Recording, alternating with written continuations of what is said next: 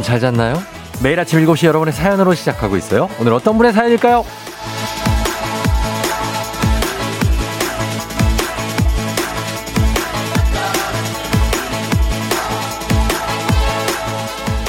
1602님, 야간 근무하는 새벽 배송 기사입니다. 퇴근길에 매일 듣는데 오늘은 일찍 퇴근해서 처음부터 시작부터 듣네요. 오늘도 잘 부탁드려요.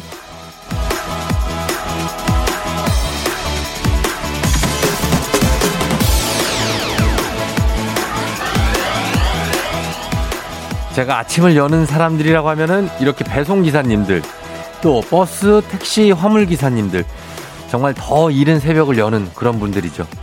우리가 환한 아침을 안전하고 기쁘게 맞이할 수 있는 것도 다 여러분 덕분입니다. 오늘도 수고하셨고 고맙습니다. 힘차게 달려야 됩니다. 4월 20일 화요일 당신의 morning 파트너 조우종의 FM 대행진입니다.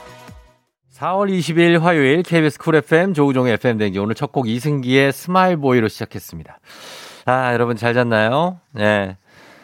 아, 오늘은 화요일이 됐습니다. 벌써 월요일이 지났어요. 화요일입니다. 슬슬 주말권에 돌입합니다. 슬슬 주말권에 화요일이면 이제 거의 예 주말이 이제 멀지 않았다. 우린 또 이렇게 생각을 하면서 어 체력도 어 비교적 좀 많이 남아 있고 그런 굉장히 화요일 기분 좋은 화요일입니다. 자, 오늘 오프닝의 주인공 1602님, 예, 기사님이시죠? 듣고 계시다면 연락 주시고요. 주식회사 홍진경에서 더 만두 보내드릴게요. 다시 연락을 주셔야 저희가 드립니다. 연락 주시고. 그리고 지금 듣고 계신 전국의 기사님들 연락 주시면 좋겠습니다. 택배 기사님들 정말 많죠, 요즘에. 그렇죠? 택배 기사님들 그리고 화물 기사님들 정말 한 번이라도 더 왔다 갔다 하려고 고생하시는데 안전운전 하셔야 됩니다. 화물 기사님들, 시내버스 기사님들도 아, 정말 노선 막 챙기느라 얼마나 힘듭니까? 시외버스, 아, 그거 막 고속에다가 저속에 얼마나 힘듭니까? 광역버스, 굉장히 광대한 지역을 움직이는 얼마나 힘듭니까? 마을버스, 마을을 다 꿰고 있어야 되니까 얼마나 힘듭니까? 예? 택시 섰다 갔다 섰다 갔다 얼마나 힘듭니까? 스쿨버스 애들 있는데 얼마나 셔틀버스까지 굉장합니다. 이런 기사님들 저희가 운전 중에는 보내시면 안 되고요. 예. 어, 9시까지 천천히 보내주세요. 저희가 추첨을 통해서 20분께 텀블러 세트를 보내드리도록 하겠습니다. 우리 기사님들 고생이 많으신데 단문 50원 장문 100원에 문자 샵 8910으로 보내시면 됩니다. 어, 김하영 씨가 새벽 배송 기사님들 진짜 감사드린다고 덕분에 우유 잘 먹는다고 하셨습니다. 그러니까요. 8964님, 시골 버스 첫 차 운행해 주시는 기사님 감사합니다. 기사님이랑 둘이 가고 있어요. 쫑디. 가끔 이럴 때 있죠. 기사님이랑 둘이 갈 때. 말을 걸까? 안 걸어도 됩니다. 예.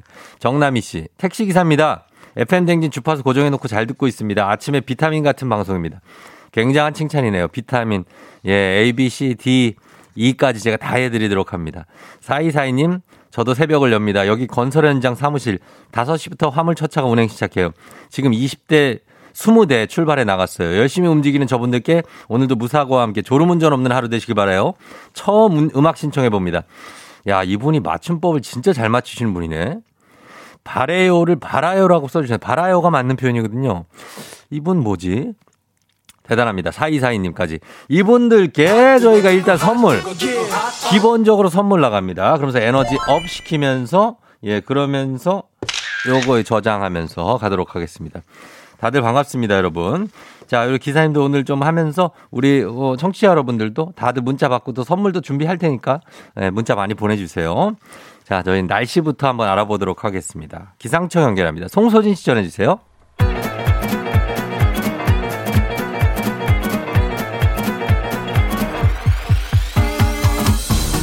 아, 아, 아, 아, 아. 들리나? 음. 마이크 테스트요? 들려요? 행진이 이장인데요. 지금부터 행진이 주민 여러분들 소식 전해드리고 가시죠. 행진이 단톡이요?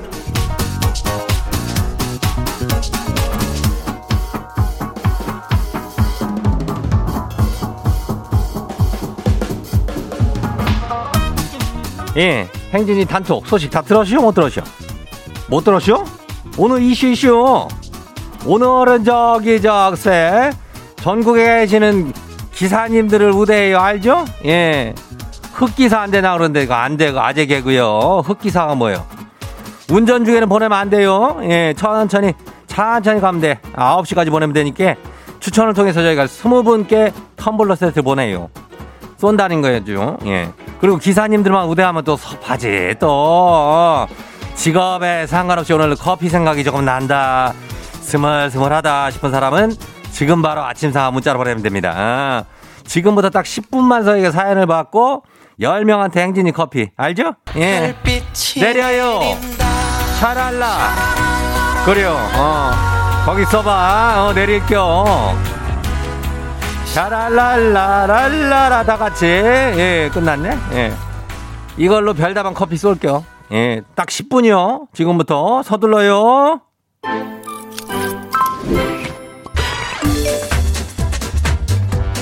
첫 번째 것이 봐요. 정성희 주민 소식이요. 고3 아들이 어제 늦게까지 게임을 하더니 지금 눈도 못 뜨고 아침 먹고 있쇼. 라디오를 엄청 크게 틀어놔도 계속 인사하면서 밥 먹네요. 아들아, 거시 건강 생각해서 새벽까지 게임하는 거를 자제해요. 절대로 고3이라고 압박하는 거 아니요? 건강 알지? 예, 정신 좀 차리자, 예? 예, 압박하는 거는 절대 아니라고 그러는데 압박감이 상당히 느껴지네? 예. 아무튼 간에 고3이니까 건강 관리 잘해야 돼요. 그래요. 관리 잘해요. 다음 봐요. 두 번째 가시고요. 김은영 주민요. 부서 자리 이동 후 첫 출근했쇼. 원래는 팀장님 앞자리였는데 아주 보이지도 않는 구석 자리로 바뀌었쇼. 예? 아니 근데 이거 나 가만 생각해보니까 좋아할 일이 아닌 것 같아요. 이거 거시 혹시 나 버리는 카드는 아니겠죠? 예. 전혀 아니요. 어, 구석자리 가면 좋지 뭐. 보이지도 않고 왔다 갔다 하는데 사람들 눈대 티도 안 나고. 뭐 좋은 데 가가지고 또 그렇게 걱정을 하고 그래요. 하여튼 간에 걱정을 달고 살아, 은영이. 예. 괜찮아요? 다음 봐요. 다음 소식은 6147 주민요. 첫 월급 받아서 새로 산 원피스랑 카디건을 오늘 입고 가려고 세팅을 해놨는데 이거 어떻게 된 일이에요? 어떻게 된 일이요? 예? 쌍둥이 동생이 이거 입고 나갔어요? 너 최유빈이 너 집에 오면 죽었어? 그거 뭐 이렇게 겁준다고 죽겠어? 예, 와가지고 뭐 어떻게 머리끄댕이를 잡고 그러든지 해야지. 아무튼 간에 잡을 때는 동네 한 가운데서 잡아요. 구경이나 할게. 다음 봐요. 화이팅 주민이요. 화팅 주민, 화팅. 학교 다닐 때도 아침에 못 일어나서 지각을 밥 먹듯이 하는 아들이쇼. 근데 갑자기 아침형 인간이 됐쇼. 이게 바로 사랑이요, 사랑. 사랑의 힘이요. 여자친구가 무섭긴 무서운가 봐요. 아침에 지 스스로 일어나네요. 아주 그냥 배신감이 쩔어. 어, 그지? 쩔어. 근데 뭐 아침형 인간 되면 좋은 거니까 어, 여자친구가 고맙네. 그 다음 봐요. 마지막 소식이요. 장금옥 주민요. 우리 동네 주민이 확실해요. 장금옥 주민. 이장님, 좀 큰일 났시오. 회사 가야 되는데 못 가요. 미용실 가기 귀찮고 돈 좀 아껴오겠다고. 내가 지금 가위를 들었시오. 그냥 뭐 겁없이 앞머리 쬐끔만, 쬐 요만치 자른다고 잘랐는데 나는 몰라요. 나 지금 추사랑 됐쇼. 걔는 귀엽기라도 하죠. 나는 어쩔 거예요. 어떻게 뭐라고 드릴 말씀이 없네. 어, 그래, 여기까지 봐요. 예.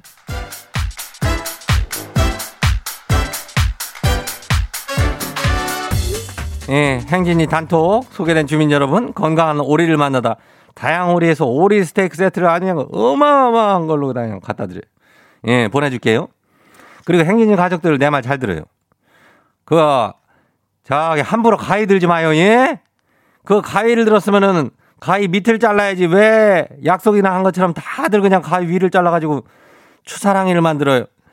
걔는 뭐 귀엽다고, 걔도 지금 요즘에 다 커가지고 안경 쓰고 다니고, 앵경에 뭐 키 커가지고 이제는 귀염티도 없어. 이제 다 컸어. 우리는 말도 못하지. 특별한 게 없잖아, 우리는.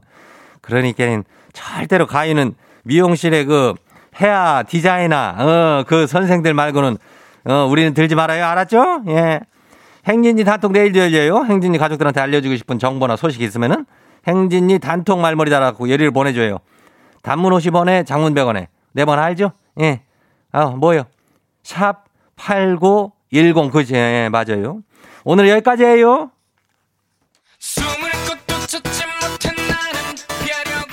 샤이니 Lucifer. Wow 어디서 운세 좀 보셨군요?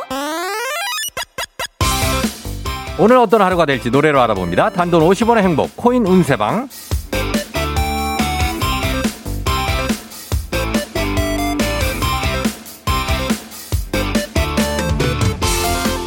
한식의 새로운 품격 사홍원에서 제품 교환권을 드립니다.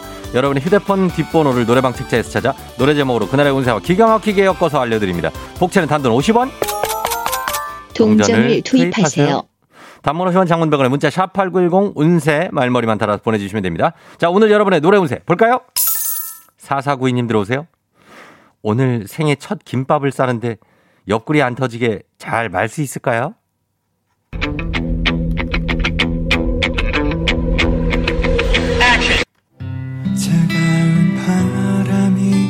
손끝에 스치면 들려오는 그대 웃음 소리 노래방 번호 24492 노래 운세 정준일의 잊지 말아요입니다. 말아요. 잊지 말아요. 김밥 말아요. 일단 잘 말아요. 느낌 괜찮습니다. 꾹꾹 눌러서 터지지 않고 말아 드시고 곁들여서 함께 드시라고 떡볶이 김말이 갑니다. 5만 원 상당의 간식 상품권. 그만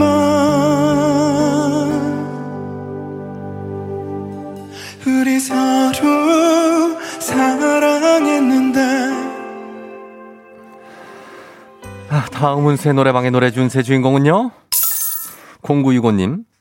아침에 카레에 계란 올려서 든든하게 먹고 시작하려고 했는데 계란을 싱크대 상판에 깨서 난리가 났어요. 느낌이 쎄한데 저 오늘 회사에서 아무 일 없, 없겠죠?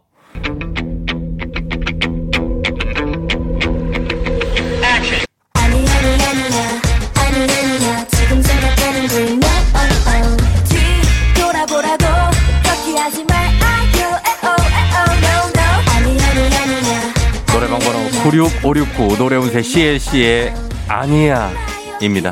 회사에서 아무 일이 없겠냐고요? 없겠죠? 아니야.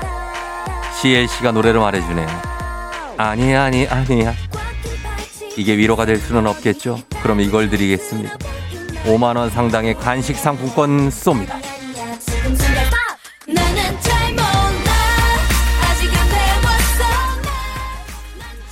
오늘의 마지막 노래 운세 이분입니다. 3432님 들어오세요. 저 과장 승진 시험인데 잘 볼 수 있을까요? 작년에 떨어지고 아내한테 미안해가지고 이번에는 꼭 붙어야 되거든요.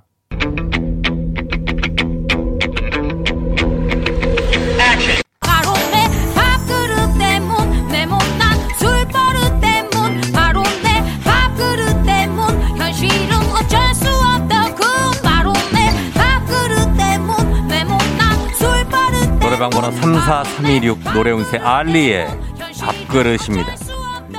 밥그릇 승진해서 지킬 수 있다고 하네요. 술버릇만 조심하시면 됩니다. 걱정 말고 편안하게 시험 보시기 바랍니다. 5만원 상당의 간식 상품권 떡볶이와 치킨으로 응원합니다.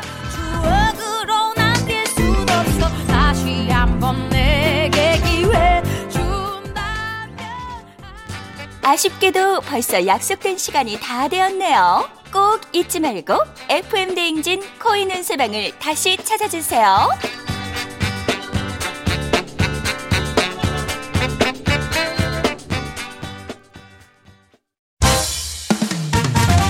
FM 대행진에서 드리는 선물입니다. 당신의 일상을 새롭게 신일전자에서 핸드블렌더 신박한 정리를 위해 상도 가구에서 몬스터렉 바이오 skincare solution 스템수에서 CCP sunblock serum. 꽃이 핀 아름다운 플로렌스에서 꽃차 세트.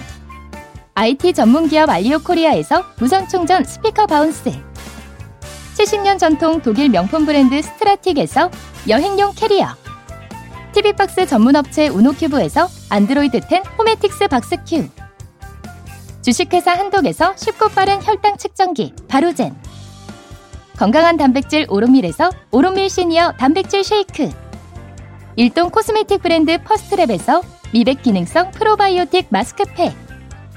행복한 간식 마술 떡볶이에서 온라인 상품권. 문서 서식 사이트 예스폼에서 문서 서식 이용권. 헤어기기 전문 브랜드 JMW에서 전문가용 헤어드라이어. 대한민국 면도기 도르코에서 면도기 세트 medical skincare 브랜드 DMS에서 코르테 화장품 세트 갈베 사이다로 속 시원하게 음료 온가족이 즐거운 웅진 플레이 도시에서 워터파크 and 온천 스파 이용권. 첼로 사진 예술원에서 가족 사진 촬영권. 천연 화장품 봉프레에서 모바일 상품 교환권. 판촉물 전문 그룹 기프코. 기프코에서 텀블러 세트. 하루 72초 투자 헤어맥스에서 탈모 치료기기. 아름다운 비주얼 아비주에서 뷰티 상품권. 지그넉 순간 지그넉 비피더스에서 식후 유산균. 의사가 만든 베개 시가드 닥터필로에서 3중 구조 베개. 브랜드 컨텐츠 기업 유닉스 글로벌에서 아놀드 파마 우산. 미세먼지 고민 해결 뷰인스에서 all-in-one facial cleanser. 건강한 기업 오트리 푸드빌리지에서 재미랩 그래놀라. 향기로 전하는 마음 코코도르에서 디퓨저. 후끈후끈 마사지 효과 박찬호 크림과 메디핑 세트를 드립니다. 3102님, 새벽 5시 반에 출발. 차가 너무 막힙니다. 그래도 FM 대행진 들으면 신나는 화요일 시작. 커피 한 잔 마시고 싶습니다. 음. 8133님, 슬슬 주말권 진입이라는 쫑디 말에 위로받고 화이팅. 그럼요. 이미 주말입니다, 우리는, 마음은. 1686님, 출근길이에요. 오늘따라 너무 졸린데 쉬다 갈 수도 없고, 유유유. 이분들 포함해서 모두 다 별이 지금 쏟아집니다. 어, 샤랄라 다 같이 갈게요. 나라 여러분께 별을 드리도록 하겠습니다. 네, 그러니까 어, 다 드리고 싶은 마음이라는 거 아시죠? 예, 그런 마음을 담아서 여러분 1부 끝곡 SG 워너비의 Timeless 듣고 올게요. Yeah. 조우종을 울려라 우리 모두 종을 울려라 출근길 FM 대행진을 할때 때마다 종을 울려라 다시 조우종을 울려라 지금은 FM 대행진을 할때 yeah.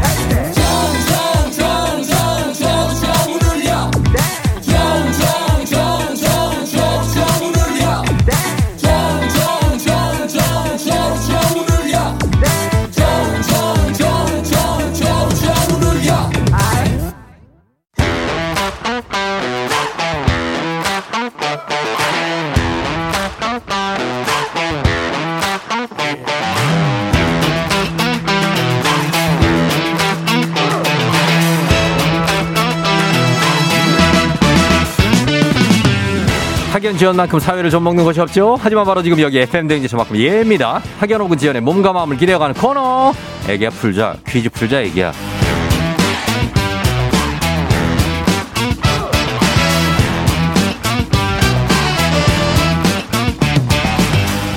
학연 지원의 숟가락 살짝 얹어보는 코너입니다. 애기야 풀자 동네 퀴즈 언제나 빛날 수 있도록 정관장 화이락이 여성들에게 면역력을 선물합니다. 학교의 명예를 걸고 도전하는 참가자, 이 참가자가 같은 학교 혹은 같은 동네에서 학교를 나왔다면 바로 응원의 문자 보내주시면 됩니다. 저희가 추첨을 통해서 선물도 드려요. 자, 오늘은 동네 스타가 탄생할 수 있을지 1156님입니다. 오늘 일찍 출근해서 퀴즈 신청해요. 꼭 당첨됐으면 좋겠어요. 일단은 당첨입니다만 걸어봅니다. 난이도가 10만 원 상당의 선물을 거린 초등 문제, 난이도 중 12만 원 상당의 선물을 거린 중학교 문제, 난이도 상 15만 원 상당의 선물을 거린 고등학교 문제 어떤 걸 선택하시겠습니까? 저 중학교요. 중학교 선택에 어느 중학교 다니고 계신 누구신가요? 저 자양중학교 나온 찐이라고 합니다. 자양중학교요? 네네네. 자양중학교- 서울 광진구에 있는. 아유 자양동 잘 알죠. 정말요? 자양동 잘 거기 극동 아파트 있고 극동 아파트가. 아, 네네네. 맞아요. 맞아요. 거기 옛날 우리 할머니 사시던 데를 알아요. 아, 진짜요? 예예 어, 자양동 너무 좋네요. 광진구에 거기 뒤에 가면 이제 워커힐 있고 예. 아, 네, 그쵸. 맞습니다. 저 자양동의 찐님이라고요? 찐이요. 찐이 네. 찐이님.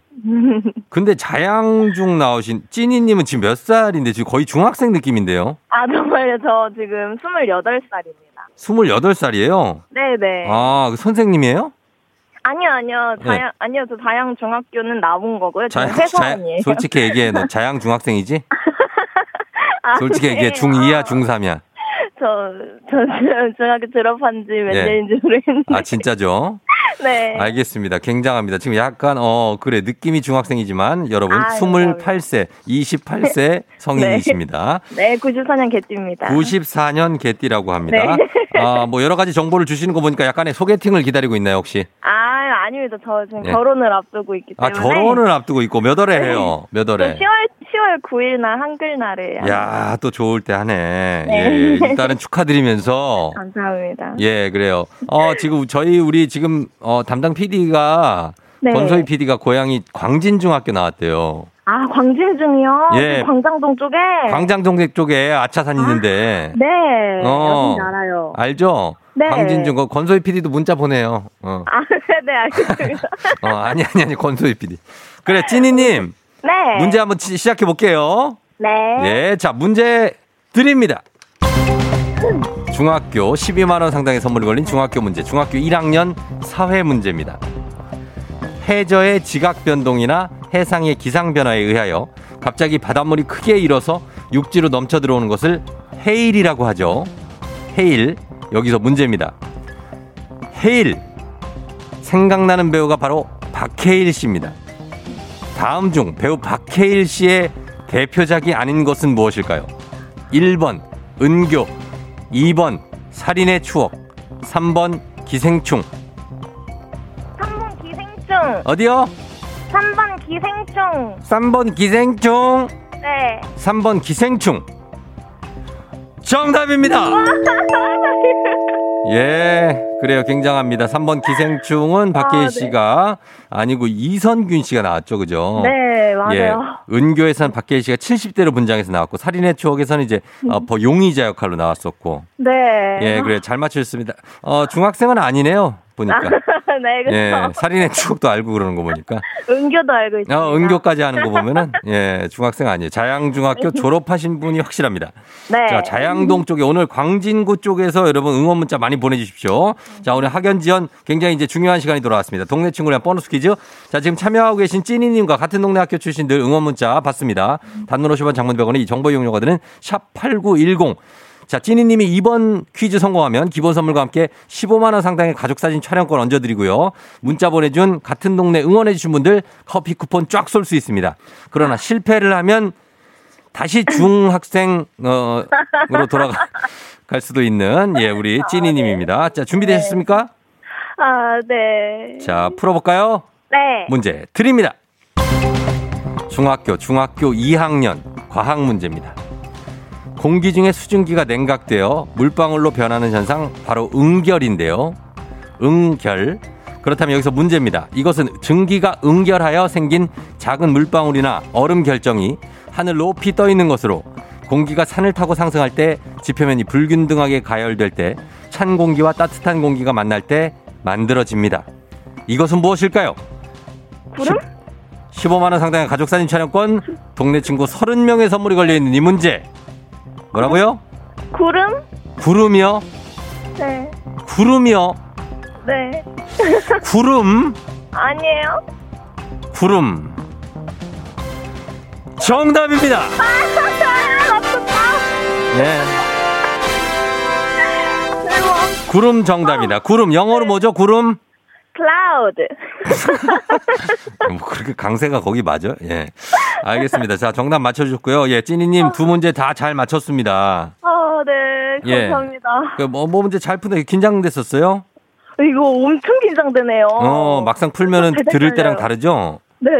그러니까. 근데 잘 맞춰가지고 구름까지 맞히시면서 선물 다 가져갈 수 있게 됐습니다. 아, 감사합니다. 예, 이- 뭐 10월 9일에 네. 결혼하는 어떻게 뭐 시- 누구한테 한마디 할래요? 신랑, 예비 신랑한테 아. 할까요? 아, 네. 좋아요. 그래요? 자, 그럼 한마디 시작. 아, 그, 우리가 지금 굉장히 많이 의견 다툼은 일어나고 있지만. 그럴 때네, 예, 예.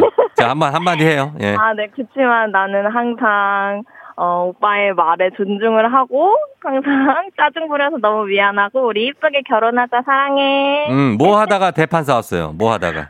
아, 그, 어. 그냥 막, 그렇지, 웨딩홀을. 결정할 때나. 그럼, 그럼, 어, 결정도 힘들지. 힘들고. 네. 그리고 막 여러 가지, 아, 뭐 할 거 많잖아요. 아, 진짜 많더라고요. 깜짝 예. 놀랐어요. 그래요, 그래요. 벌써부터 들떠 있으면 안 돼요. 네, 알겠습니다. 어, 지금 아직 4, 4월이에요. 네, 반년이나 남았습니다. 어, 그러니까 아직 시간 많으니까 네. 싸우지 말고 천천히 준비하면 돼요. 네, 그때까지 FM 대행진 들으면서 유쾌하게 출근하겠습니다. 그래요, 그래요. 어디에서 어디까지 출근하세요?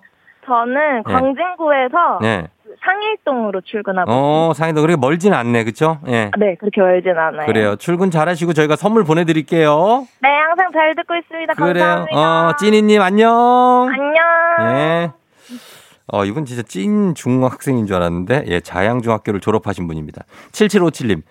자양중 졸업생 후배님 반가워요. 찐이 후배님 화이팅. 올해 44살인데 몇 회인지 기억이 가물가물하죠. 안 나지만 드디어 나왔네요 하셨습니다. 자양중학교. 9228님, 저도 자양중 나왔습니다. 동네 사람 반가워요. 선배님 화이팅. 이쪽이, 이쪽이 굉장히 또, 이 교육, 그게 뜨거워요. 이 광진구역이. 7450님, 자양중 후배님 잘 마치시고 결혼 축하해요 하셨습니다. 예, 그러니까. 여기 구이동도 있을 거예요. 아마 구이동. 맞죠? 구이동 있죠. 예. 자양동, 아, 저희 할머니네 집이 여기여갖고 잘 알아요. 맨날 갔었어. 자, 아무튼, 예, 축하드리면서 이분들도 선물 모두 다 챙겨드리도록 하겠습니다. 아, 예. 자, 바로 다음 문제로 넘어갑니다. 카레와 향신료의 명가 한국 SB식품에서 쇼핑몰 상품권과 함께하는 FM댕진 가족 중에서 5세에서 9세까지 어린이라면 누구나 참여 가능한 5959 노래 퀴즈. 오늘은 8세. 8세 이창혁 어린이가 노래 퀴즈를 불러줬습니다. 8세니까 조금 어, 노래를 잘 부를 수 있어요. 창혁 어린이 노래를 듣고 노래 제목 보내주시면 돼요. 정답자 10분 추첨해서 쇼핑몰 상품권 준비하겠습니다. 짧은 건 50원, 긴 건 100원, 문자 샵 8910, 콩은 무료예요. 자, 창혁군.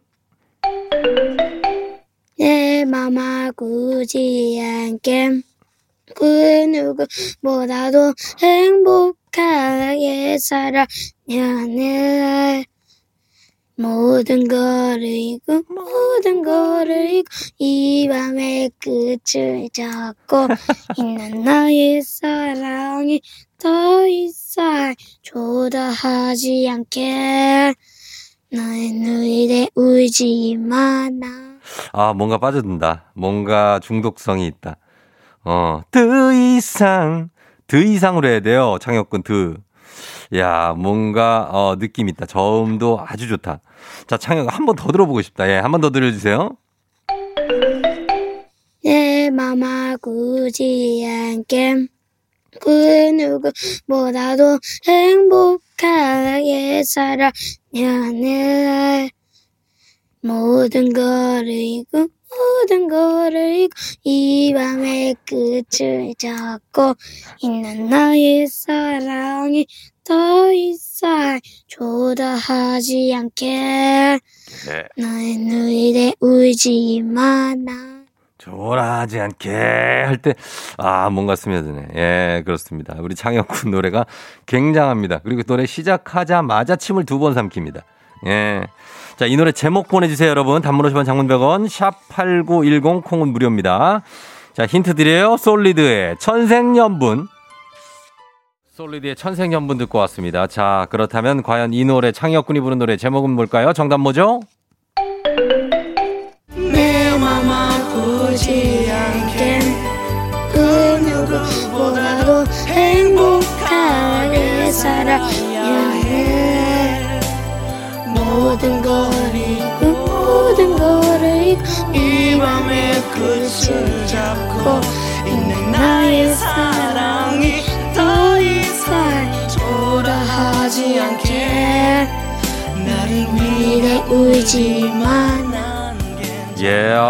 3090님 솔리드의 이 밤의 끝을 잡고 8살 꼬마가 R&B 소울이 있네 하셨습니다. 정말 가능성이 있습니다. 우리 창혁군. 자, 오늘 선물 받으실 분들 명단 홈페이지 선곡표 게시판 확인하시면 되겠습니다. 창혁 어린이 오늘 잘 불렀어요. 고맙고요. 오고오고 노래 퀴즈의 주인공이 되고 싶은 5세에서 9세까지 어린이들 카카오 플러스 친구 조우종의 FM 대행진 친구 추가하시면 자세한 참여 방법 나와 있습니다. 많이 참여해 주세요. 너가 아침에 나올 때 다시 나를 봐주지 않을까 생각해 다시 또 play 혹시 내가 힘겨울 때 나에게로 걸어와 버튼을 눌러줄 수 있니 please play play radio and play play on it play play 조종의 FM 댕진 play play radio and play play on it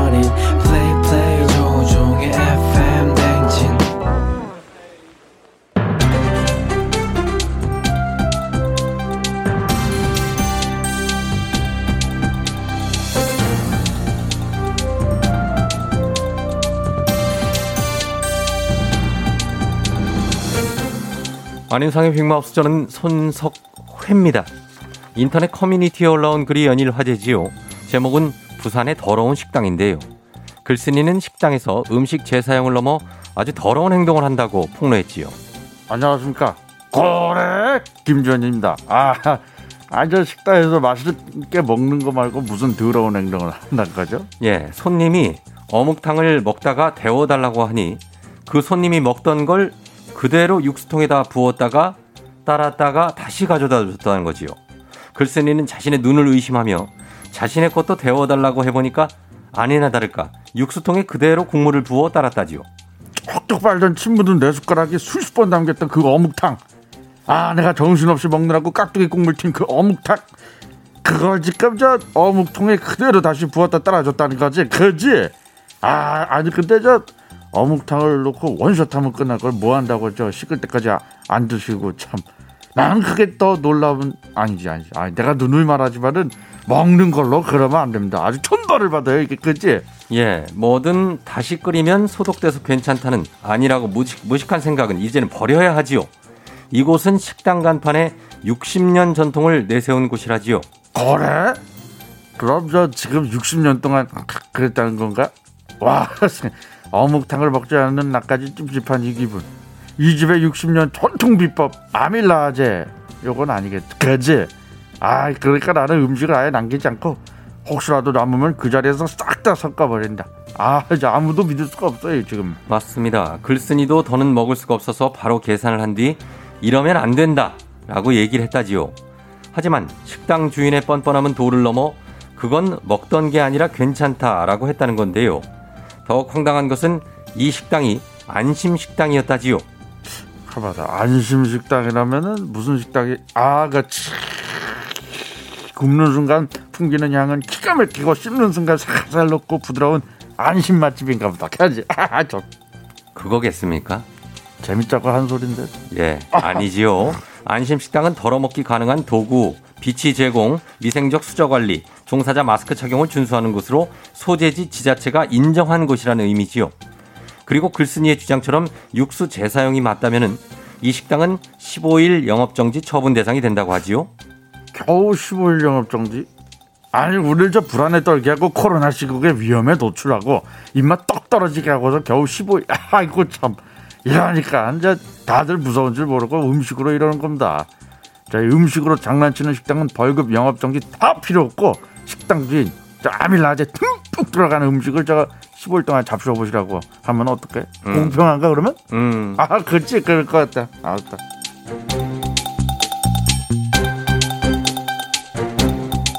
다음 소식입니다. 직장인들의 희망 월급 얼마나 예상하시는지요? 여러분이 원하는 월급 얼마인지요? 신이나 신이나 애템 애템 어이 어이 팽아 팽수입니다 월급 말하시는 겁니까? 미도 지금 제 월급 얼마죠? 어 그래요? 세 잔 새우? 어 인센티브 포함 금액이야 그거?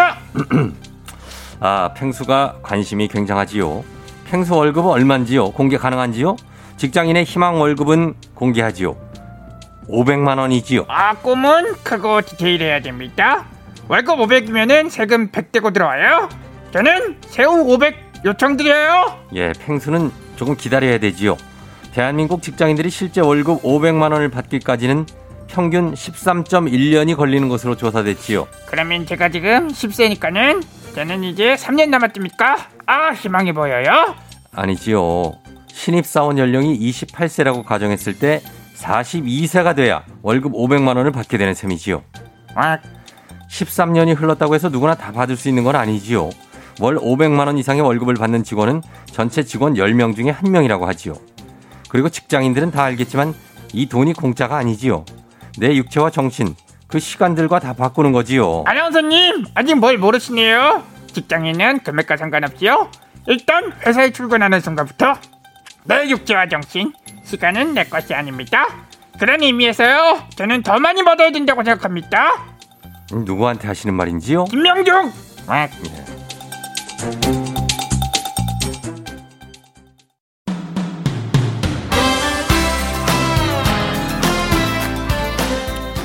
토이의 좋은 사람 흐르고 있습니다. 최은정 씨가 내가 뭐 하고 사는 건가 싶고 자존감 떨어지던 중인데 쫑디 라디오 들으며 출근하니 선곡도 좋고 기분이 좋아졌어요.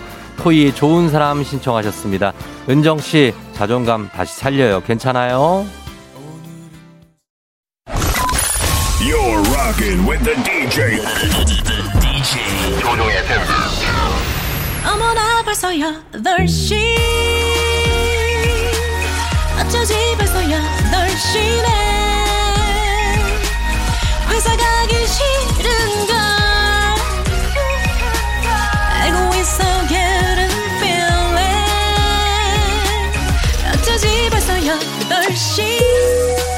승객 여러분의 팬댕진 기장 조우종입니다. 안전에 완전을 더하다 티웨이 항공과 함께하는 벌써 8시호 오늘은 홍콩으로 떠납니다. 즐거운 비행하시면서 화요일 아침 상황 기장에게 바로바로 바로 바로 알려주시기 바랍니다. 단문 50원 장문병원의 정보 이용료가 드는 문자 샵 8910 콩은 무료입니다. 그럼 비행기 이륙합니다. 갑니다. 출발합니다. Let's get it!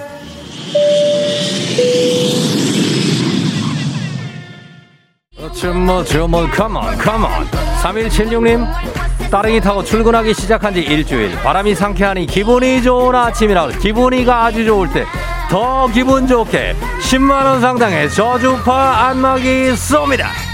아예 5037님 출근 중 아침으로 김밥 사 먹을 거예요. 아 맛있겠다. 더 맛있을 수 있게 선물 쏩니다. Let's get it. 어허, 0049님 살짝 늦게 나왔어요? 어머나? 8시를 양화대교 건널 때 들어야 되는데 지금 연남동이네요. 조금 더 서두르시면 됩니다. 괜찮아요. 걱정하지 마세요. 아 아 아 아 아 아 아 7856님 오늘 휴가 내고 집에서 쫑디 라디오 듣고 있어요. 너무 좋아요. 아 예요. 자 이렇게 0049 7856님 두 분도 10만원 상당의 저주파 안마기 아, 쏩니다. 어, 내가 저도 자나가가 카모 1546님 신난다 지각하니까 벌써 8시도 듣고. 그렇죠. 지각도 즐겁게 갑니다. 선물 쏩니다. 0659님 텐션업 화요일 달려와줬습니다. 그렇습니다. 화요일입니다. 우린 거의 주말에 거의 다가왔습니다. 주말이나 마찬가지입니다. 선물 쏩니다 Come on 아 예. 아 6584님 오늘 생일이에요. 지금 출근 중이에요. 축하부터 하라. Happy birthday to you. Happy birthday to you. 6746님 쫑디 오늘 드디어 독립하는 날이라서 반차 쓰고 오후에 이사합니다. 아자 자 이렇게 두 분도 10만원 상당의 저주파 안마기 야야야 쏩니다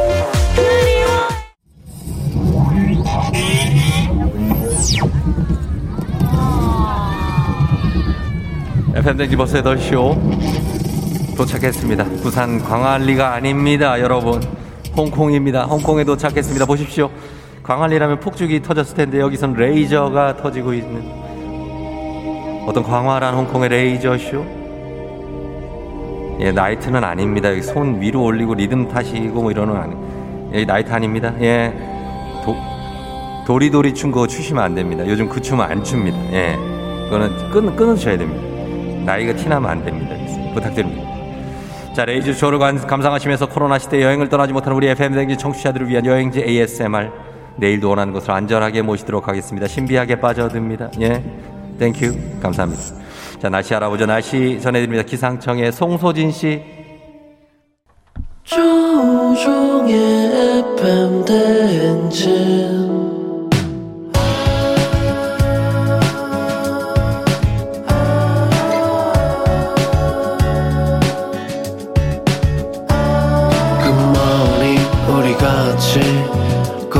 꿈꾸며자 행진 서로의 이야기를 나누며 꽃을 피워봐요.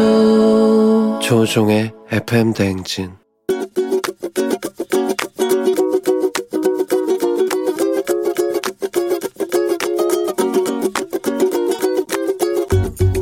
안녕하세요. 서울에 있는 3차 대학병원 응급실에서 근무 중이고 올해로 5년차가 되는 30살 문혜주 간호사입니다.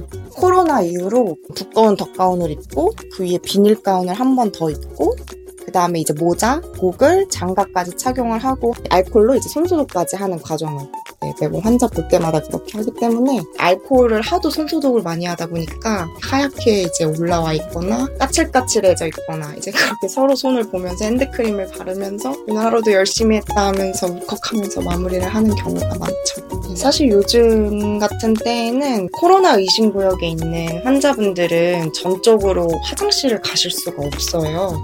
대소변 가리는 걸 이제 다 저희 간호사들이 다 도와주고 있거든요. 정말 저희는 앉아있을 틈 없이 사명감 가지고 열심히 일하고 있습니다. 코로나로 함께 고생하고 계시는 전국의 의료진 분들 정말 너무너무 너무 고생이 많으십니다. 저희가 두려워하고 있는 여름이 다가오고 있는데요. 탈수로 지쳐 쓰러지지 않도록 의료진 분들의 건강도 이제 소홀히 여기지 않으셨으면 좋겠고 의료진들이 정말 최전방에서 열심히 더운 보호복 입어가면서 노력하고 있으니까 코로나가 종식되는 그날까지 모두 힘내셨으면 좋겠습니다. 화이팅! 예. 자. 그대 고운 내 사랑. 조우종의 그대 고운 내 사랑 듣고 오셨습니다. 아, 정말, 예. 그, 민망하지만, 예, 그렇습니다. 우리 문혜주 간호사님, FM댕진 애청자시기도 하죠. 저희한테 문자 보내주셨던 것도 기억나는데, 의료진 여러분들 정말 고생이 많으십니다. 예. 저희 시간 관계상 음성에 다 담진 못했지만, 환자분들이 본인도 아프고 힘드시면서 의료진에게 보호구 쓰고 일어나라 고생이 많다.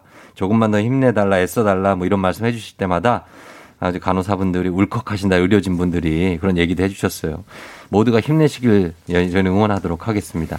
다들 그 마음을 알고 있다는 거, 그리고 애쓰시는 거 알고 있다는 것만 알아주시면 좋겠습니다.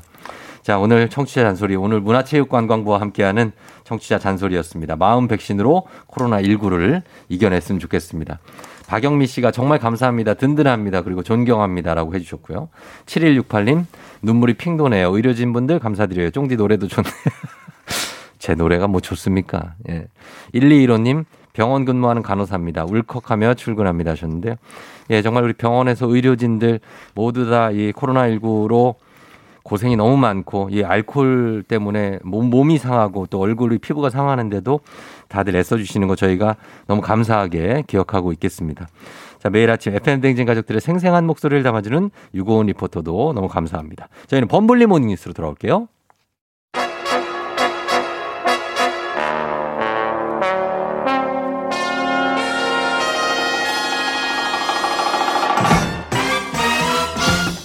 범블리 morning 뉴스 모두가 범며드는 KBS 김준범 며들 기자와 함께합니다. 안녕하세요. 안녕하십니까. 범며드는 거 뭔지 알아요? 그 뭐 스며든다 뭐 이런 어, 이런 거죠. 아네. 네, 네. 그 최준 씨. 예, 그 어. 저기 저 유튜브에서 많이 봤습니다. 이쁘다. 뭐 이런 거. 예, 그 이- 그 헤어스타일 특이하게 커피 한잔 할래요 하시는. 어, 아시는구나. 네, 예, 그래서 맞습니다. 범며든다는 얘기입니다. 아유, 그분한테 비유해 주시고 영광이네요. 아유, 별 말씀을요. 굉장하죠. 예. 김필조 씨가 뉴스 좋아하는 사람입니다. 그래, 어, 핵심 콕, 콕 콕 집어주는 범블리 뉴스 딱 7시부터 기다리고 있어요. 반가, 반가. 저희 8시 15분부터 그냥 뭐 라디오 듣다가 같이 이제 듣는 아유, 건데. 감사합니다. 워낙에 힘을 준다. 뭐 이런 얘기를 네. 하시요 예, 그렇습니다. 예. 아무튼 예, 오늘 뉴스 한번 보겠습니다. 예. 오늘은 어, 저희가 이제 우리 의료진 분들 메시지 한번 들었는데 네. 코로나 백신 뉴스부터 볼게요. 미국이 부스터 백신을 추진한다는 뉴스가 많이 나오고 있습니다. 부스터 백신이 일단 뭔지부터 보죠. 일단 부스터라는 게 영어로 이제 B O O S T R 그래서 뭐 로켓 그 추진할 불꽃 나오는 힘을 주는 뭐 힘이 거죠. 확 붙는 네. 이걸 부스터라고 하는데 그렇죠. 그럼 백신이 부스터라는 게 무슨 말이냐? 음. 저희가 이제 대부분의 지금 나와 있는 코로나 백신은 1차 접종, 2차 접종 그렇죠. 두번 정도 하면 이제 백신이 생긴다라고 하잖아요. 예, 예. 그걸로 안심이 안 되니까 음. 한번 더 힘을 주기 위해서 한 번 더 맞아요. 3차 접종을 하자. 아. 그걸 영- 미국에서 부스터 백신이라는 말을 만들어 가지고 예. 최근에 뉴스에 많이 오르내리고 있는 그런 단어입니다. 근데 굳이 이렇게 두 번 맞으면 코로나 백신에 항체가 생긴다고 하는데 왜 세 번째까지 이렇게 남 이게 뭐, 이제 이렇게 설명드리면 이해가 쉬울 것 같은데 저희가 코로나 백신 말고도 예. 어릴 때부터 살면서 여러 가지 백신 예방 주사를 맞잖아요. 예, 예. 근데 어떤 질병 백신은 딱 한두 번 맞고 끝나요. 음. 뭐 뇌염, 뭐 간염, 간염. 이런 거는 한 번 맞고 평생 안 맞거든요. 그렇죠. 예. 그런 거는 면역이 평생 가는 면역이 생기기 때문입니다. 음, 예, 근데 반대로 매년 귀찮게 맞으라고 하는 백신이 있어요. 대표적으로 독감 백신 아, 같은 독감 경우는 백신, 예. 매년 맞으라고 하잖아요. 그렇죠. 그러니까 그거는 그런 백신은 그런 면역은 1년이 채 안 가기 때문에 음. 매년 맞아야 되는 거거든요. 아, 예. 그럼 코로나 백신은 코로나 백신으로 생기는 코로나 면역은 네. 어느 종류냐? 예. 현재로서는 2차 접종까지 끝나면 한 6개월 정도는 적어도 그 정도는 지속된다라고까지만 확인이 되고 있습니다. 아, 그 6개월이요. 예. 그래서 그럼 6개월이 지나면은 그 면역이 항체가 없어질 수도 있으니 네. 뭐세 번째 백신까지 확실하게 맞자 뭐 이런 그러니까 아이디어입니다. 없어진다는 아직 모릅니다. 아무도 6개월 이상 견뎌본 적이 없으니까. 그럼 근데 그럴 수도 있으니 네. 불안하니까 음. 돌다리도 확실하게 하자. 만사 불여 튼튼 차원에서 세 번째도 음. 백신을 놓자. 이런 게 부스터 백신입니다. 근데 이제 미국도 지금 백신 접종이 꽤 많이 진전이 됐을 텐데 네. 이렇게 집단 면역에 좀 가까워지고 있을 텐데 왜 3차 접종까지 하자는 거죠? 일단 그 미국 같은 경우는 접종률이 한 40% 정도 됩니다. 꽤 그래서 진행됐네요. 10명 중 4명 정도가 최소한 한 번 정도는 맞았는데 그렇죠. 어제 이스라엘 제가 소식 전해 드렸지만 이스라엘은 드라마틱하게 그 확진자가 줄었는데 예. 미국은 하나도 안 줄고 있어요. 아, 그래요? 예, 그래서 상황이 안 좋기 때문에 음. 3차 접종까지 확실하게 해서 아주 네. 쐐기를 박아 버리자라는 게 이제 미국 정부가 구상하고 있는 그런 그림이고요. 그런데 이제 뭐 미국 입장에서 그 안전을 위해서 그 좋은데 사실 백신 물량이 미국에서 많이 나온단 말이죠. 네. 그 많이 나오는 그 뭐 화이자, 모더나 백신 이런 것들을 어 우리가 못 받을 수도 있고 그리고 다른 나라들도 그렇고 물량 부족이 좀 심해지는 거 아닙니까? 당연히 그렇죠. 네. 사실 부스터 백신은 미국 입장에서는 자국 사정이 제일 중요하니까 미국 입장에서는 일리가 있는 얘기인데 네. 미국이 아닌 우리나라 같은 다른 나라 입장에서 보면 참 있는 놈들이 더하네. 그러니까. 이런 얘기가 나올 수밖에 없는 일이에요, 진짜. 거예요. 이거. 사실 화이자나 모더나나 다 미국 회사이기 때문에 미국 정부가 사실 물량을 통제하거든요. 그렇죠. 그런 상황에서 미국이 2차 접종까지 하면 이제 물량이 나오겠거니 다 계산을 하고 있었는데 예. 한번 더 맞겠다고 하면 네.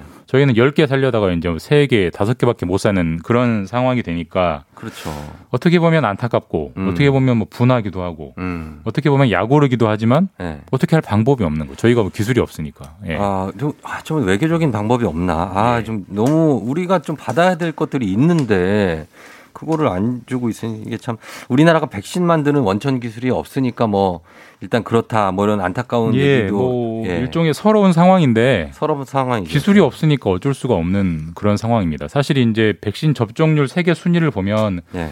우리나라는 주요국 중에 중위권 정도 있거든요. 음, 한3% 되게 부진한 성적인데 그렇죠. 어제 이스라엘이 1위라고 말씀드렸고요. 네. 근데 이스라엘을 약간 특이 케이스로 제외하면 2위가 영국, 3위가 미국, 음. 4위가 독일인데 음. 공통점이 뭐냐면 영국, 미국, 독일 모두 예. 코로나를 자체 기술로 생산하는 제약사를 가지고 그렇죠. 있습니다. 예, 예. 그러니까 그 기술이 힘인 거고 아. 당연히 자국이 우선이겠죠. 우리도 반대로 우리나라 어떤 제약사가 만들었으면 우리부터 맞았을 거 아닙니까? 당연하죠, 그러니까 그거는. 그러니까 사실 이거는 기술이 없는 문제. 그리고 아, 또 그래요. 저희가 작년 초에 이제 K 방역에 너무 잘 돼서 네네. 그 성공에 취해서 음. 이제 백신을 확보하는데 뒤늦게 뛰어든 점. 그 네. 두 가지가 겹치면서 지금 물량난에 시달리고 있는 거죠. 어쨌든 이 백신 수급에 문제가 생긴 건 확실하네요. 네, 지금. 맞습니다. 네. 그런 상황이 점점 커져가고 있습니다. 예, 조금 좀 해결의 기미가 보였으면 좋겠습니다. 다음 뉴스 보겠습니다. 요즘에 뭐 다들 이제 비트코인은 말할 것도 없고 네. 무슨 코인 무슨 어, 코인. 뭐 투자 열풍이 뭐 굉장하고 뭐, 주- 뭐 여- 주변 사람들 뭐 다 코인을 한다 네. 뭐 이러는데 이 정부가 규제에 나섰습니까? 쫑디는 하세요? 저는 안, 해- 안 합니다. 해보려고 생각도 안 해보셨어요? 생각은 해봤죠. 저도 솔직히 생각은 해봤는데 생각은 해봤는데 저는 겁나서 실천에 못 하겠더라고요. 좀 그래요. 좀 네. 위험할 것 같기도 하고 왠지. 그런데 요즘 제 주변에도 예. 제뭐 가족 가까운 분 중에도 하는 사람이 있을 정도로 많아요, 되게. 진짜 많이 하는데 네네네. 거의 광풍 수준입니다. 실제로 그렇죠. 이제 그 거래액 통계를 보니까 네. 하루에 이달 들어서 가장 많이 거래되는 게 코인이 네. 하루에 24조 원 정도가 개인 하루에 예, 회사가 아니라 개인이 거래를 했습니다. 엄청나네. 이게 어느 정도냐 비교를 해드리면 우리 네. 주식시장 코스피 코스피 코스피에서 하루에 보통 개인들이 한 8조에서 9조 정도를 아니, 거래하거든요. 코스피보다 더 커요, 근데 여기가. 코인이 24조니까 와. 2.5배로 이제 그 거래할 정도로 지금 뭐 안 뛰어들면 이상하다고 할 정도로 지금 거의 광풍 수준이어서 그러네요. 정부가 안 되겠다 규제하겠다 이렇게 이제 나서고 있는 거고요. 그러면은 이게 규제한다는 거는 이게 뭔가 어디선가 뭐가 터져 나올 부- 단점이 있기 때문에 그런 거겠죠. 뭐 생각하지 건? 못한 부작용들이 많이 나오고 있는데 뭐 네. 가장 큰 부작용은 일단 손실이죠. 투자 손실. 이게 뭐 급등하기도 하고 급락하기도 하기 때문에 예, 예, 예. 급등할 때는 돈이 많이 벌지만 음. 급락 사이클에 걸린 분들은 정말 원금 다 날리는 건데 어, 근데 어떻게 보면 투자 손실은 이제 개인의 선택이니까 그렇죠. 뭐 그렇다고 볼 수 있는데 그 외에 부작용들이 굉장히 많이 나오고 있는데 예. 대표적인 게 돈 세탁입니다. 어. 그러니까 이게 지하 자금으로 가지고 있던 사람들이 네. 이제 이걸 양성화 시킬 때 후기를 만난 거예요. 기회를 만난 거예요. 그래서 코인을 샀다가 네. 적당한 가격에 그걸 팔아서 현금으로 바꿔버리면 음. 이게 어디서 나온 돈인지 모르게 되는 두 번 아, 첫, 첫 번째 문제가 있고 네. 또 요즘 코드 코인 다단계가 흥행을 하고 있습니다. 다단계요? 예. 혼자 사기가 부담스러우니까 네. 너도 나도 마치 개하듯이 돈을 모아가지고 아, 그래요. 근데 다, 다, 다 아시다시피 다단계는 불법이고 부작용이 많잖아요. 어. 그리고 또 최근에는 코인으로 번 돈을 네. 송금을 해- 해외로 빼내는 사람들이 많고 있어요. 이제 음. 해외에 그 별도의 계산. 재산을 만들려는 거죠. 세금도 네. 안 내려고 네. 전부 불법 외환 송금이고 그런 점들이 문제 생기고 있어서 음. 경찰, 국세청, 금융위 이런 곳이 한 세 달 동안 집중 집중 단속을 한다고 합니다. 뭐 어떤 데는 이자를 90%를 주는 무슨 상품이 있다는데 뭐 이런 게 이- 사실 가능할까 싶기도 하고. 상식적으로 말이 안 되는데 네. 이제 코인 때문에 말이 되게끔 보이는 사기 거래인 거죠. 음, 예. 이거를 뭐 짧게 어떻게 보십니까? 지금 이 현상에 대해서. 이게 뭐 예. 실체가 없다. 이건 다 사기다라고 음. 보는 견해가 첫 번째 있고요. 실제로 코인은 가지고 가서 우리가 화폐라고 부르지만 네네. 빵도 못 사 먹거든요. 화폐가 아닌 실체가 없는 거다라고 하지만 예. 반대로 보면 저희가 금이나 다이아몬드가 네. 무슨 뭐 먹을 수 있는 것도 아니고 입을 수 있는 것도 아닌데 그냥 가치 있다고 생각하니까 가치가 돼버린 거잖아요. 음. 네네네네. 코인도 그런 거 아니냐 이런 견해가 양분돼서 네. 저도 잘 모르겠습니다. 지켜봐야 될 것 같습니다. 지켜보겠습니다. 예. 자, 지금까지 김준범 기자와 함께 했습니다. 고맙습니다. 네, 내일 뵙겠습니다. 네. 조우종의 팬댕진 잠시 후에 박태근 팀장과 함께 오늘은 북스타그램 오늘 정말로 재미가 있는 책입니다. 이 책, 예, 이 책 소개해드리도록 하겠습니다. 여러분 잠시만 기다려 주세요.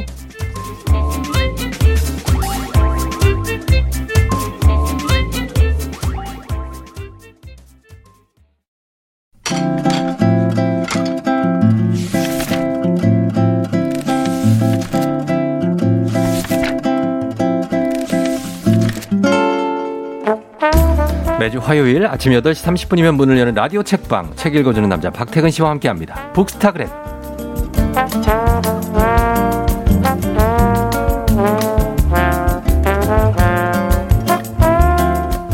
우리가 친애하는 북토커 아침에 7시 반이면 FM 댕진 스튜디오 앞에 와 있는 남자 박태근 팀장 어서 오세요. 안녕하세요. 박태근입니다. 예, 그래요. 잤어요 혹시? 아니요, 잠을 많이 못 자서 좀 피곤해 보이나 분명히 봅니다. 저한테는 책을 읽고 왔다고 했는데 보니까 숙면을 좀 취한 것 같은데 저쪽 북, 북도에서. 아, 아닙니다. 오늘은 평소보다 더 일찍 와서 어. 어, 지금 앉아서 한 두 권 정도 책을 읽고 두 권을요? 네. 어떻게 두 권을 읽죠? 아니, 모든 책이 긴 건 아니니까요. 아, 짧은 적절히 책들을. 섞어서 아, 역시, 예, 그래요. 자, 오늘 책은 정말로, 어, 이 소장하는 것 자체만으로도 굉장히 기분 좋은 책입니다. 이 책이, 어, 이거 오늘 소개하는 책도 여러분들 이 책에 대한 의견이나 사연 보내주시면 저희가 다섯 분 추첨해서 오늘 이 책을 보내드리겠습니다. 이 책 참 소장 욕구가 드는 책입니다. 문자 샵 8910, 짧은 건 50원, 긴 건 100원, 콩은 무료입니다. 한마디로 정의하기는 힘든데 일단은 표지 자체가 굉장히 색깔이 예쁩니다. 핑크 색깔이요. 네. 예, 핑크, 핑크색에다가 인문, 역사, 예술, 과학 모두를 아우르는 데다가 거기에다가 읽기까지 쉽습니다. 만화죠. 만화예요.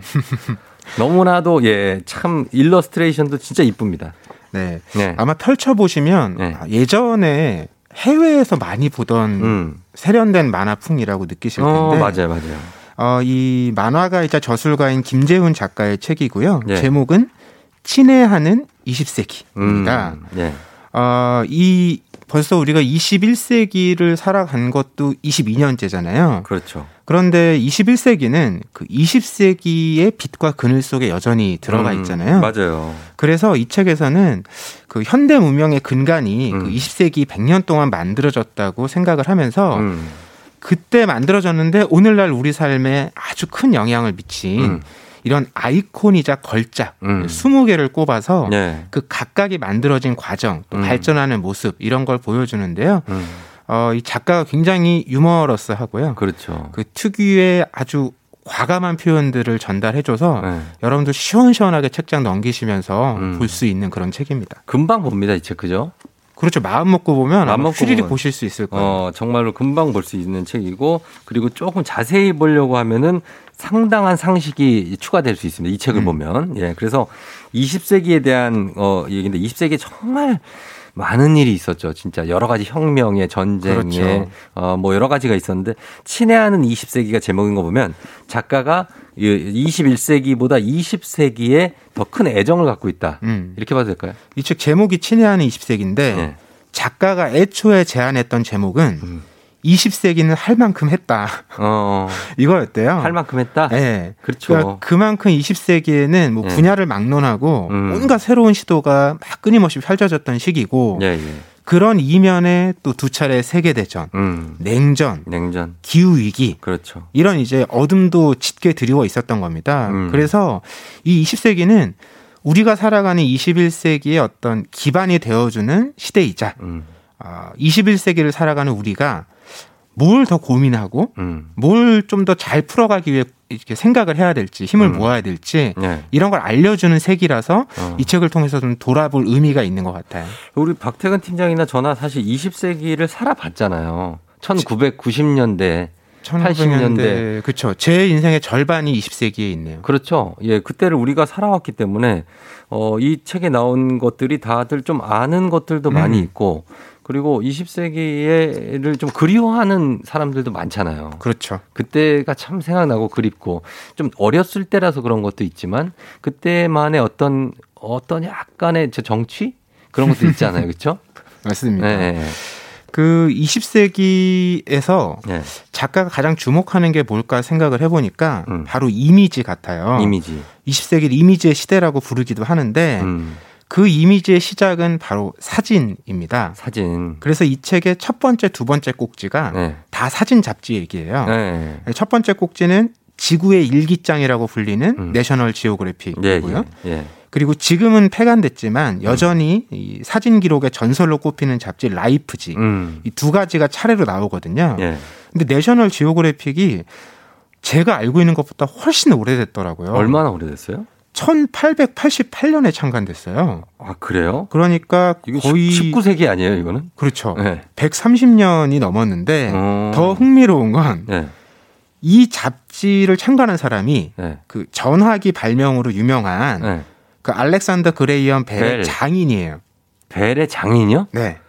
벨이 아니고 그 위에 장인어른요? 네. 그래서 벨이 예. 장인어른이 돌아가신 후에 예. 2대 대표를 맡으면서 어. 이 잡지가 본격적으로 이제 확장을 하는데 아, 이때 편집 원칙이 뭐냐면 예. 장황한 글보다 인상적이고 화려한 볼거리 위주로 편집을 하자. 그래서 우리 딱 그 내셔널 지오그래픽 하시면 노란색 창에 사진 하나가 어. 임팩트 있게 들어가 있잖아요. 노란 테두리에. 맞아요. 예. 그래서 그때 그 가운데 사진에 많이 담겼던 것이 음. 하나는 네. 연출을 하지 않고 어. 정말 그 생태 속으로 들어가서 음. 몇주 몇 달 잠복을 하면서 맞아요, 찍은 맞아요, 맞아요. 그런 사진들. 네. 또 하나는 세계 곳곳에 살고 있는 사람들의 모습인데 음. 그게 그냥 관찰자로서가 아니라 완벽한 교감을 추구했다고 해요. 네. 음. 그런 점에서 높게 평가받는 잡지고요. 예. 어, 라이프지는 뭐 세계적으로 잘 알려진 그 음. 로버트 카파 예. 보도 사진의 전설로 꼽히잖아요. 아, 카파. 네, 그렇죠. 노르만디 상륙 작전 사전 그 흔들리는 알죠. 거 있죠. 예, 예, 예. 그게 바로 라이프지에 실렸던 사진이고요. 음, 예. 또 마하트마 간디라든지 뭐 음. 마릴린 먼로, 무하마드 알리 이렇게 세계적인 인물들도 이 잡지에 다 표지를 장식했었습니다. 아, 그렇구나. 사실 저는 기억나는 게 그 다, 그 다큐멘터리 중에 그 내셔널 지오그래픽에 약간 야, 야, 원시 아마존 밀림 음. 이런 데서 찍은 그 그곳에 뭐라고 그래야 되죠? 그곳 사시는 분들 그 옷 많이 안 입고 사시는 분들. 네, 어, 원주민 분들. 네, 네. 원주민들의 사진이 기억에 남아요. 음. 그런 걸 사진을 봤던 기억이 나는데 이런 게 우리 지금은 뭐 다 다큐멘터리 동물도 나오고 뭐 이런 게 자연스럽지만 당시에는 그 사진 하나 보는 것 자체가 굉장히 신기했을 것 같아요. 그렇죠. 그야말로 세계를 만나는 창의 역할을 했던 건데 네. 재미난 건 이런 거예요. 그런 사진을 찍고 음. 잡지를 만들고 네. 그게 세계에 퍼졌던 이유는 네. 교통과 통신이 발달했기 때문이잖아요. 그렇죠. 그러니까 작가들이 거기까지 갈 수 있었고 음. 거기서 찍은 사진을 보낼 수 있었고 맞아요, 맞아요. 만든 잡지를 세계에 이제 펼칠 수가 있었는데 어, 네. 흥미로운 건 바로 똑같은 관점에서 네. TV 매체가 대중화되면서 어. 이 잡지들이 어. 힘을 잃었다는 거예요. 아, 그렇죠. 특히 이제 라이프지 같은 경우는 네. 폐간되기도 했으니까요. 음. 이제 그런 바탕에 있는 게 이 책에 또 하나 등장하는 아이콘인 네. 증기 기관차거든요. 음. 철도. 철도, 철도. 예, 이거 정말 20세기를 상징하는 이 장면인데 예. 우리가 기관차를 철마라고 하고 선로를 철로라고 하잖아요. 그렇죠. 이게 다 철로 만들어졌다는 의미인데 네. 초기의 선로는 나무였대요. 아, 막 그런 얘기 들어본 적 있어요. 네, 그러니까 목로였던 어, 거죠. 목, 목로. 그리고 어. 그 위에서 이제 짐차를 끌고 가는 건 이제 증기 기관차가 아니라 네. 증기기관차. 말이었던 거죠. 말이? 그러다가 뭐- 증기 기관차로 어. 바뀐 거예요. 아, 그래요? 네. 아, 그거 몰랐네. 네. 어. 근데 이제 그런 증기 기관차가 네. 어, 보편화되면서 네. 사람들이 이제 여기저기 옮겨 다니기 시작한 거잖아요. 그렇죠. 그렇죠? 근데 사람들이 옮겨 다니면 거기에 이야기가 붙죠. 음. 그리고 사람들의 삶이 섞이죠. 네네. 이러면서 본격적으로 우리가 이해하고 있는 지구, 음. 세계, 네. 글로벌 음. 이런 것들이 펼쳐지기 시작한 겁니다. 음, 그렇구나. 아, 그때는 막 사실 갑자기 생각나는 게 예전에 리미에르 형제가 영화 만들었을 때 기차가 빠뽀뽀뽀 하고 오는 거 영화에서 상영했더니 사람들이 무서워서 다 도망갔다고. 그렇죠. 놀라 자빠졌죠. 그 화면으로 영화인데 예, 그 정도로 우리가 그런 거를 몰랐던 시대에서 이제는 뭐 화면 속에 들어갔다 나왔다 하는 그런 시대로 음. 급격하게 변화하다 보니까 지금은 이제 영상의 시대잖아요. 그죠? 어, 아, 앞서 그 철도가 지금 그 지금 영상 같은 힘을 갖고 있지 않았나. 음, 맞아요. 맞아요. 아마 영상보다 훨씬 더 강력한 영향을 미쳤을 텐데 네. 그 이유가 뭐냐면 철도가 다니면서 음. 어, 시간이 네. 통일됩니다. 시간이요? 무슨 얘기냐면 네. 예전에는 A라는 동네에 사는 사람하고 음. B라는 동네에 사는 사람하고 시간을 맞출 이유가 없어요. 왜요? 왜냐면 만날 일도 없고 아, 안 가니까? 어, 서로 어떻게 사는지를 모르니까요. 아, 못 가지. 예. 근데 철도가 다니면서 국경을 오가잖아요. 네. 그러면 A라는 동네 사람이 B라는 동네에 도착을 하는데 어. 몇 시에 도착하는지 알아야 될 거 아니에요. 그렇죠. 그러면 이제 시간을 서로 조정하고 맞추는 과정이 필요한 거예요. 어.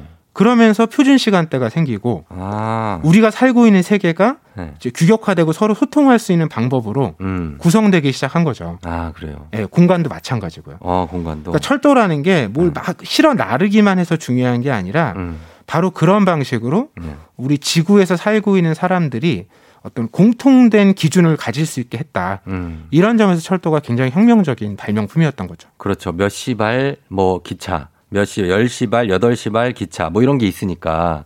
아, 그래서 철도가 굉장히 중요하다라는 얘기를 해 주신 것 같아요. 그래서 보통 네. 인류 역사 전체에서 예.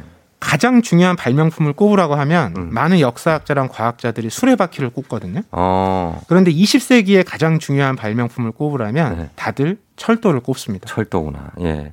자, 그래서 그러면 저희가 20세기를 대표하는 어, 철도를 비롯해서 20개의 아이콘이 들어있는 친애하는 20세기 책을 보고 있는데 저희가 계속해서 어떤 내용들이 들어있는지 노래 한 곡 듣고 와서 철도를 타고 퍼진 다른 이야기도 한번 살펴보도록 할게요.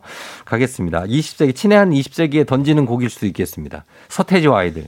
난 알아요. 네, 회오리춤을 받으면서 예, 저희는 서태지와 아이들의 난 알아요 듣고 왔습니다. 사실 20세기에 우리나라에서 어, 가요로 치면은 거의 아이콘 20세기 후반에 그럼요. 그렇죠. 그때 문화 대통령 이런 네. 표현이 나왔고 네. 아마 가수들을 음. 티셔츠에 새겨가지고 팔았던 거는 이때가 처음이었던 것 같아요. 아, 그래. 서태지 아이들 사진을 이렇게 어. 가슴팍에 새겨가지고 그걸 샀어요? 물론 사서 입었죠. 아, 그런 게 있었구나. 몰랐네. 서태지 아이들은 모자 상표 같은 걸 안 떼고 썼었잖아요, 그때. 그게 이제 좀 다음이죠. 그죠? 컴백홈하고 때. 컴백홈 할 때. 예, 그런 거 많이 따라 했었고. 예, 맞습니다. 자, 20세기의 걸작들의 어, 문제적 탄생기, 김재훈 작가의 교양 만화인데, 친애하는 20세기로 얘기를 나누고 있습니다. 앞서서 저희 이미지 그리고 철도 봤는데, 이제는 좀, 좀 쉬운 거, 좀 음. 가깝고 가벼운 아이콘들, 그런 네. 거 얘기 한번 해볼까요? 어, 이 책에서 일상용품에 관련된 아이콘들도 여러 개 나오는데 네. 저는 그 중에 20세기를 대표하는 디자인 상품이라고 하면 음. 의자 같아요. 의자. 아, 의자. 네. 아, 그렇죠. 의자. 의자에 대해서도 여기 책에 나오죠. 체어맨 얘기부터 해가지고. 맞아요. 그 의자라는 게 네. 예전에는 아무나 못 앉는 거였거든요. 어. 그렇기 때문에 네. 그 의자 자체가 음. 그 주인의 어떤 신분이나 권위를 드러내는 방식으로 그렇죠. 디자인이 됐던 거예요. 음. 근데 이제 20세기의 디자인이라는 게 어떤 측면에서 과거와 다르냐면 네. 상품을 만들어야 되잖아요. 예. 그리고 대량으로 만들어서 많이 뿌려야 되잖아요. 음. 그 여러 가지 효율성이나 활용성을 같이 고려하는 거예요. 음. 그리고 싸게 만들어요. 간결하게 만들고. 맞아요. 예. 그런 방식에서 가장 넓게 퍼진 상품이 바로 의자 아닐까 싶더라고요. 음, 맞습니다. 그래서 회장님의 명칭이 체어맨이듯이 음. 그 정도로 의자는 권위를 상징하는 거였는데 20세기에 오면서 굉장히 어 선들이 간결해졌고 직선으로만 만들어진 의자들 음. 뭐 그리고 스툴도 나오고 맞습니다. 이러면서 어, 굉장히 여러 가지 시도가 있었죠. 그 지금 우리가 지금 우리도 의자에 앉아서 음. 이제 방송을 하고 있는데 네. 이런 흔히 쓰는 의자들이 어, 사실은 당시에는 다 새롭고 혁명적인 시도였던 거예요. 그렇죠. 야, 이 의자 너무 이상하게 생겼는데 어. 예를 들면 스툴 같은 경우도 처음에 이게 뭐야 등받이도 없고 불편할 것 같은데 음. 근데 스툴의 장점은 쌓아서 좁은 공간에 많이 보관할 수 있고 음. 필요할 때 넓게 펼칠 수 있다. 여러 사람은 앉힐 수가 있죠. 맞아요. 네. 그리고 요즘 우리가 많이 앉는 어. 이음새 없는 플라스틱 의자 있잖아요. 어. 통으로 돼 있는 거. 통으로 된. 거. 네. 네. 이게 아주 오래된 것 같지만 1967년에 처음 만들어집니다. 어. 그러니까 이런 방식으로 이 책에 나오는 여러 가지 사물들을 들여다보면 네. 우리가 익숙하게 지금 사용하는 것들이 당시에는 얼마나 새로운 시도였는지 음. 이런 걸 이제 알 수 있게 좀 되거든요. 낯설었겠다. 네. 네. 그러니까 누구나 사용할 수 있는 물건이지만 음. 그거를 뻔하게 만들고 싶지 않은 그 어떤 디자이너의 욕망이랄까 음. 이런 게 가장 잘 드러난 상품이 바로 의자 같더라고요. 우리도 사실 그 조선시대 보면 임금은 용상에 음. 큰 의자에 앉아 있고 계단 조금 있으면서 신하들이 의자에 앉아 있지 않잖아요. 바닥에 무릎 꿇고 있죠. 바닥에 엎드려 있잖아요. 그 신하들은 엎드려 있는 게 그 사람들도 되게 높은 분들인데 맨날 가서 엎드려 있어야 되니까 이거 참 죽을 맛이었을 것 같아. 근데 의자가 이렇게 나오게 됐고 지금은 의자를 이렇게 접으면 그냥 일직선이 선 그냥 쫙 쌓을 수 있는 의자들도 많이 지금 여기 밖에 쌓여 있잖아요. 어, 그러네요. 그죠? 뭐 요즘 캠핑 의자 같은 거는 뭐 정말 접으면 맞아, 맞아. 그거는 뭐 배낭에 넣고 갈 수도 있고, 예, 백팩에 그런 음. 것들도 있으니까. 그래서 어 뭐 이런 의자 외에도 영상 디자인, 자동차 디자인, 또 건축도 있고, 뭐 만화도 있고 여기에 그 팝 아트도 있습니다. 맞아요. 그래서 앤디 워홀 얘기도 나오고, 뭐 리텐슈타인 얘기도 나오고 음. 막 하는데 그런 여러 가지들이 20세기에 발명이 됐고. 어, 또 한 가지만 더 소개해 주신다면 어떤 게 있을까요? 어, 저한테 좀 흥미로웠던 이야기는 네. 영상 디자인의 선구자로 꼽히는 소울 바스의 이야기였는데 어. 이분이 만든 게 뭐냐면요. 네. 영화 시작 전에 네. 타이틀 시퀀스라는 게 나오잖아요. 네. 일종의 그 영화의 어떤 이미지 요소 같은 걸 끄집어내서 매력적으로 보여주는 건데 음. 이 사람이 이걸 시도하기 전에는요 네. 그런 게 없었어요. 아. 그냥 글자만 나왔습니다. 지금은 막 다 하잖아요. 그쵸. 그 타이틀, 타이틀 시퀀스가 뭔지 설명을 좀 해주세요. 뭐 우리 네. 그 미션 임파서블 같은 거 보면 네. 이렇게 불이 탁 켜지면서 이렇게 막 어. 폭탄을 쫓아가면서 어. 그 영화 장면들 같은 걸 보여주고 어. 그러면서 주연이 누구, 뭐 아. 감독이 누구 이렇게 아, 그런 나오잖아요. 것들 007도 그렇고 네. 쫙뭐 뭐가 나면서 이게 우리는 원래부터 있었던 것처럼 생각하지만 네. 사실 전에 없던 걸 발명한 거였고 글씨만 나왔었다. 네. 예. 이게 또 어디에도 영향을 줬냐면 네. 예전에는 영화 포스터 하면 음. 바람과 함께 사라지다처럼 음. 그냥 주인공들이 나오는 장면을 보여줬어요. 음. 회화적으로. 그렇죠, 그렇죠. 근데 이 사람이 이런 그래픽 요소를 도입하면서 네. 포스터도 어. 그런 주인공 안 나오고 어. 이미지 같은 걸 보여주는 음. 방식이 시도되기 시작한 거예요. 네네네네. 그러니까 이런 방식으로 전에 없던 걸 만들어내고 음. 그게 하나의 문법으로 자리 잡는 음. 이런 과정이 바로 20세기였던 건데 예. 근데 이런 게 어떻게 해서 가능하냐? 음. 이 사람이 늘 했던 말이 이거래요. 멋들어진 것을 만들고 싶다. 음. 아무도 봐주지 않더라도. 아, 진짜. 이 말을 듣고 보니까 네. 멋도 없고 불필요한 걸 너무 많이 만들어내고 있는 게 아닌가라는 생각이 좀 들었습니다. 어, 어, 요즘에요, 우리가? 네. 어, 그러니까 너무 같은 거, 너무 비슷한 거, 어. 이거를 목적도 없이 끊임없이 비슷하게 만들어내고 있는 게 아닌가라는 생각이 좀 들어서 음. 반성을 하게 됐네요. 아, 그래요. 아, 그, 그걸 바- 반성하게 되고 그런 차원에서 팝아트가 나온 거죠, 사실. 음. 그리고 뭐 보델리아르의 시뮬라시온 같은 것도 똑같은 게 계속 나오는데 과연 우리가 보는 것 중에 복제품이 실체인가 실체가 복제품인가 굉장히 헷갈리잖아. 아주 철학적인데 지금 그렇죠. 그런 게 좀 헷갈리죠. 뭐 온라인에서 물건 구매할 때도 똑같죠. 예. 구매했던 시점에 물건을 구매한 것인가? 어. 그 물건이 집에 왔을 때 구매가 완료된 것인가? 그건 것인가? 어, 실제로 오면 잘 안 뜯어보잖아요. 네. 그렇죠. 그럼 내가 그걸 산 행위의 의미는 어디에 있는 것인가? 어. 이런 거 이제 생각해보게 되는 거죠. 그렇죠. 이 물건에 그런 지위와 의미를 부여하는 것이 과연 이 의미 있는 행동인가? 아니면은 그냥 실체가 없는 어, 쓰잘데기 없는 행동인가? 이런 거 막 생각을 해보게 되는데 그러면서 우리가 20세기에 만들어진 산물 가지고 지금 21세기에 거의 뭐 살아가고 있는데 음. 지금 현재도 뭔가 새롭게 뭐 태어나는 게 있겠죠. 21세기에. 그래서 21세기 100년도 좀, 어, 의미 있게 살아갈 수 있는 그런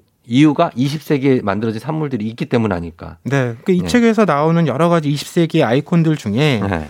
흥미롭고 유의미한 시도라고 생각되는 것들은 우리가 재차 해보는 것이고 그렇죠. 뭔가 우리가 잘못했기 때문에 돌아봐야 된다고 생각하는 부분들은 음. 21세기에는 반복하지 않아야 되겠죠. 그렇죠. 근데 뭐 또 몇십 년 지나면 음. 이 친애하는 21세기라는 책이 나올 거잖아요. 22세기가 오겠죠. 네. 예. 그때 지금 우리가 시도했던 뭔가가 어. 좋은 의미로 남아 있을 수 있다면 그렇죠.